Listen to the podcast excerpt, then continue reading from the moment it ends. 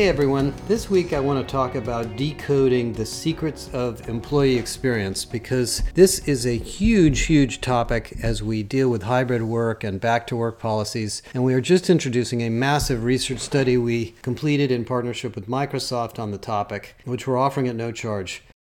What we really did during this study is we looked at 80 or 90 business practices that impact employees and stack rank them based on statistical correlation to profitability, growth, and innovation, and came up with some findings that are very interesting and also to some degree obvious, but very important. And let me go through them.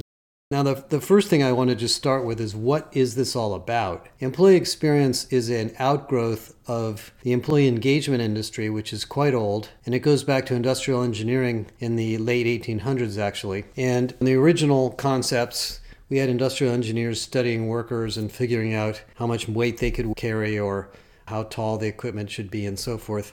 And then in the 1920s and 1930s, Carl Jung and Freud started to do psychological surveys of people at work and found that actually feelings and relationships and various human issues were just as important as the physical issues. And we started the engagement industry, and the engagement industry was about a billion dollar industry when I got involved in it, and it's now much, much bigger than that. And it was always designed around surveys and listening and feedback. And of course, what happened in the mid 2000s is we went to always on feedback or instant feedback. And I think the like button in Facebook and Yelp and a lot of consumer tools for feedback opened up the aperture for feedback tools at work. And now we do pulse surveys and statistically correlated weekly surveys, daily surveys. Microsoft samples its employees and sends a survey to every employee two or three times a year in various different small groups based on statistical sampling. And we're entering a new world, which is, I think, the world of design. Designing work, designing work experiences, designing the workplace, designing jobs so that the people doing these jobs feel engaged, productive, successful, and of course, profitable for the company and great for the customer. And that's what EX is. It's an outgrowth of the early days of industrial engineering. That said, where we are today is most companies are urgently working on this because the job market has become so competitive that if people aren't happy with your company, they'll just go find another job. And if you don't believe me, look at the statistics. In April of this year, 2.8% of the American workforce voluntarily left their jobs. That was 4 million people out of 160 million workers. In May, it was a little bit lower, but not that much lower. And that essentially indicates this level of empowerment empowerment and freedom that people feel in their work. And at the same time that's going on, restaurants are opening and hotels are opening and events are opening and companies are looking for drivers and healthcare workers and engineers and scientists and customer service people. So there's a lot of desire to make the work experience better inside of companies so that people won't leave and so that people will want to come work for you. Now, some new research just came out over the last couple of weeks from Deloitte that I want to highlight before I get into the findings of our study. And it was from Deloitte's Millennial Survey, which was 21,000 respondents, but it's mostly people under the age of 40, which is more than half the workforce, actually. So it's a pretty representative sample of what's going on. And what they found was some things that are really important to consider.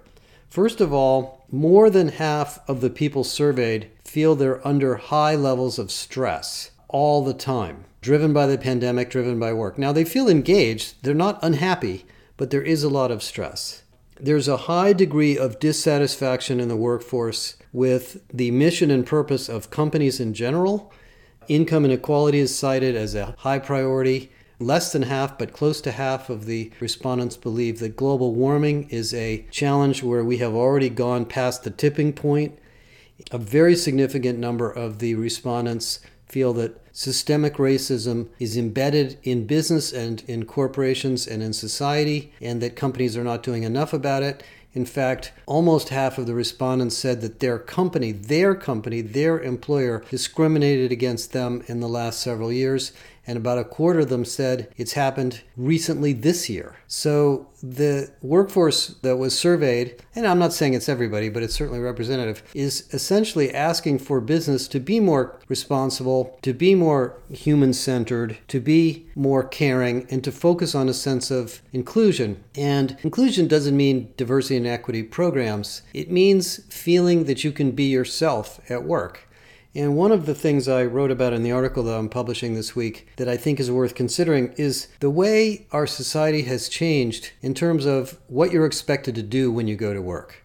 I'm in my mid to late 60s and entered the workforce in 1978, and I remember it was all about conformity. Find a company, look at the job you want, become that job, become that company, hitch your wagon to that company's career path, and hang on for the ride, and everything will be good. And actually, that worked out fine for us in the 70s and the 80s. And so we all really focused on conforming to the company's standards, the standards of the businesses that we were in, or the individual organizations. I wore a coat and tie to work, a white shirt, button down shirt every day for 10 years and never minded it a bit. I actually liked it. It was like a it was almost like a uniform. Well, we are now in the opposite of that, where everybody in society, particularly young people, want to be individuals. They want to be different. They want to be standouts on Instagram. They want to have their own TikToks. Uh, people are selecting their own genders. Hairstyles are all over the place tattoos. I'm not judging anything against any of that, but it's an indication of how everybody is trying to find a way to express their individuality. And they, of course, know they need to conform to practices at work, but they want their employer to respect and honor their individual differences. And that's really what DEI is all about. Inclusion is not just about pushing more women and black or Asians into higher levels in the company. That's part of it. But a lot of it is just respecting the fact that everybody matters and that everybody deserves respect, regardless of how they're dressed or their gender or how old they are or what country they come from or their political backgrounds. And that creates belonging. And as you see from the research we're launching, belonging is a huge driver of EX. So, with that as the context, let me tell you about the research. We studied the research based on a framework I've developed over many years, which was originally called Simply Irresistible. Now we call it the Irresistible Organization. And I am working on a book on this, by the way. And there are six or seven key dimensions. The first is the work itself, the job. The second is management and the role of managers and supervisors. The third is the work environment, the workplace. Fourth is the health and well being of your job and work experience. The fifth is your opportunity to grow. And the sixth is your leadership and your sense of trust in leadership.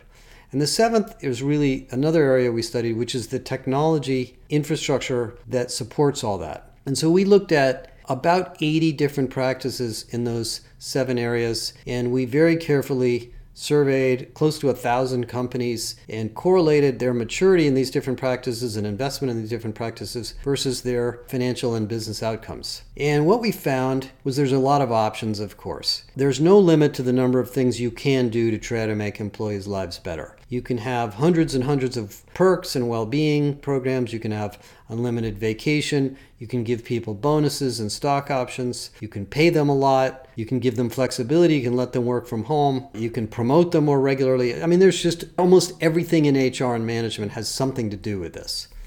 But what we found as we correlated this data was some things that I've known for many years, but really come out statistically, and they're very much in, in congruence with the research from Deloitte. The first is of all the things that you can do, including buying new tools and spending lots of money on software, the one that matters the most is a sense of trust. Trust in the company, trust in leadership. And by the way, the Great Place to Work guys came to the same conclusion after many years of studying employee engagement. And so, what is trust? In our study, there were three things that came out that define this. The first is a company that defines its mission and purpose beyond financial goals. And let me take a minute on that. Why do businesses exist?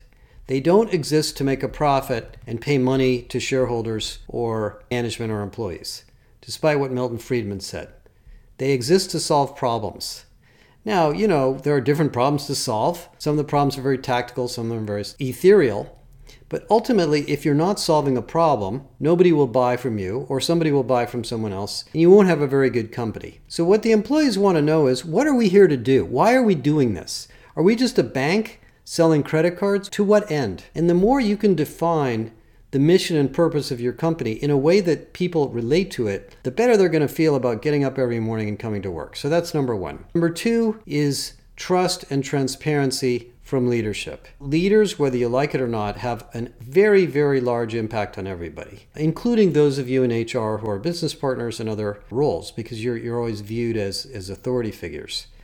And your ability to listen, to care, to do things well, and to act in an ethical way is critical. That's why when somebody does something unethical, there's such a huge impact on employee engagement or brand because the trust factor goes away and it's hard to rebuild trust. So that's number two. The third is continuous investment in people. Now, every company goes through bad times.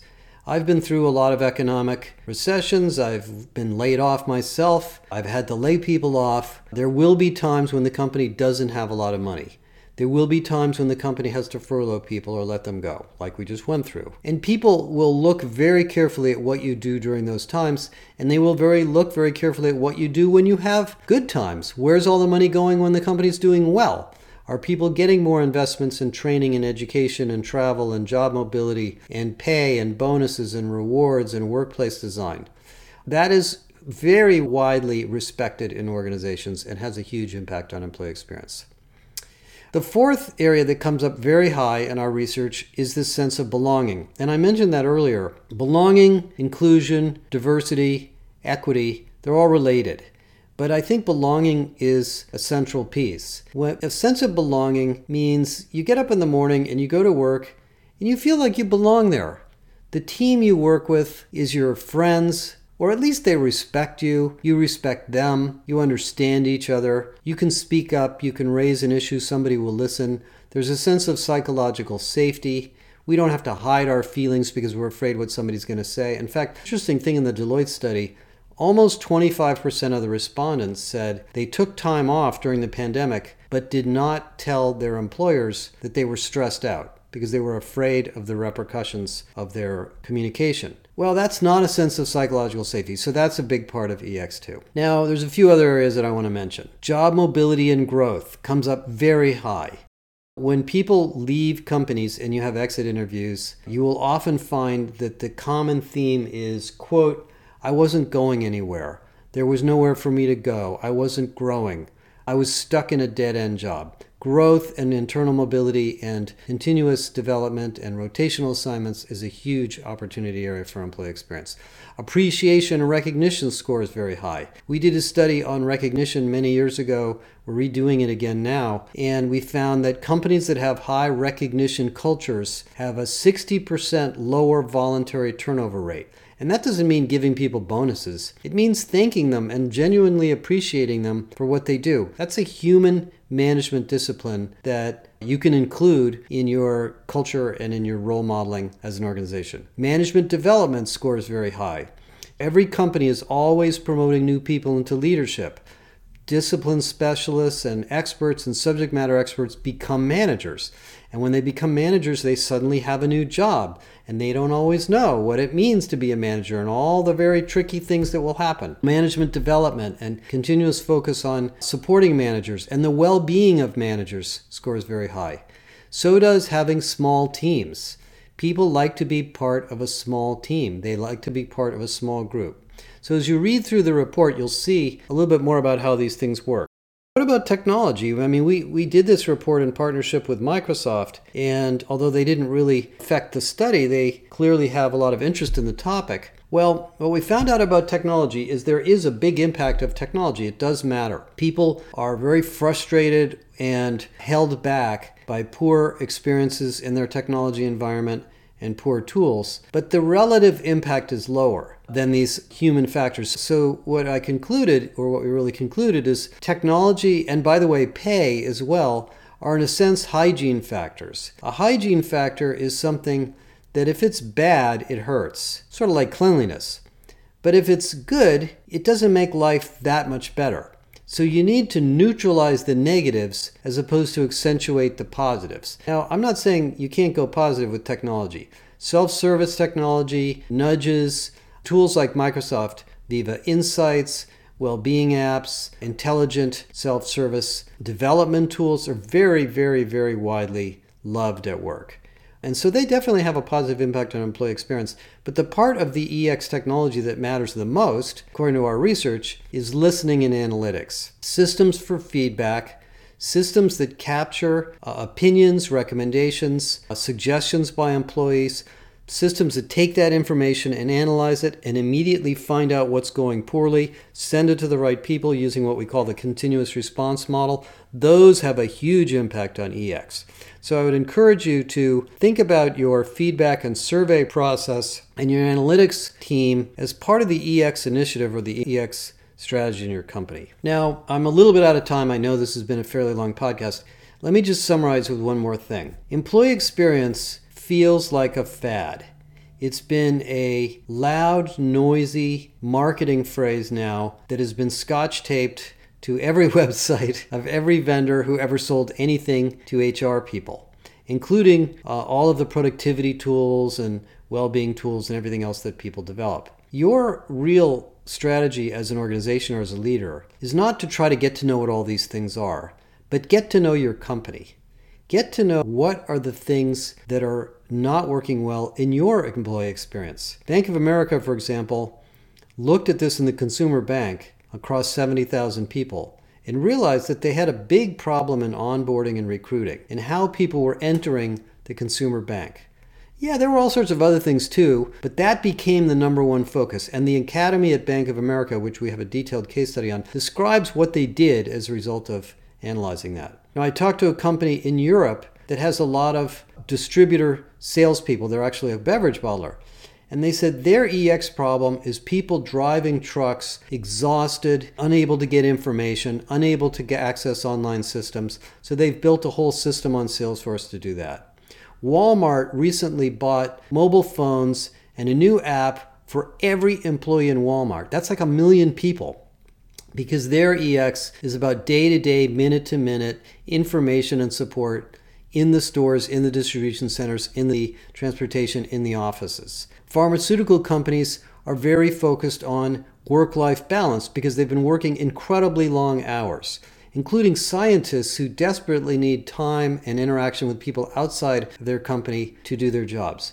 So, look at EX as not a chance to buy a bunch of things and throw them together and talk to IT about how we get it all to work, but as a chance to really get to know the personas, the work groups, the domains of problematic work experiences in your company and work on them first. And once you get the experience of working on EX in some of the more problematic areas, where there's high turnover, low productivity, or poor employee engagement, you'll get better and better at the rest of these things. And you will find that the information in our study is absolutely vitally helpful in doing that. By the way, this study is one of our new definitive guides. It's a massive piece of research. It includes best practices, lots of amazing case studies, a maturity model, and we will have a diagnostic so you'll be able to go through the diagnostic and compare your employee experience to the thousand other companies that participated in this. So, anyway, we are very excited to hear from you on this. Please contact us for more information,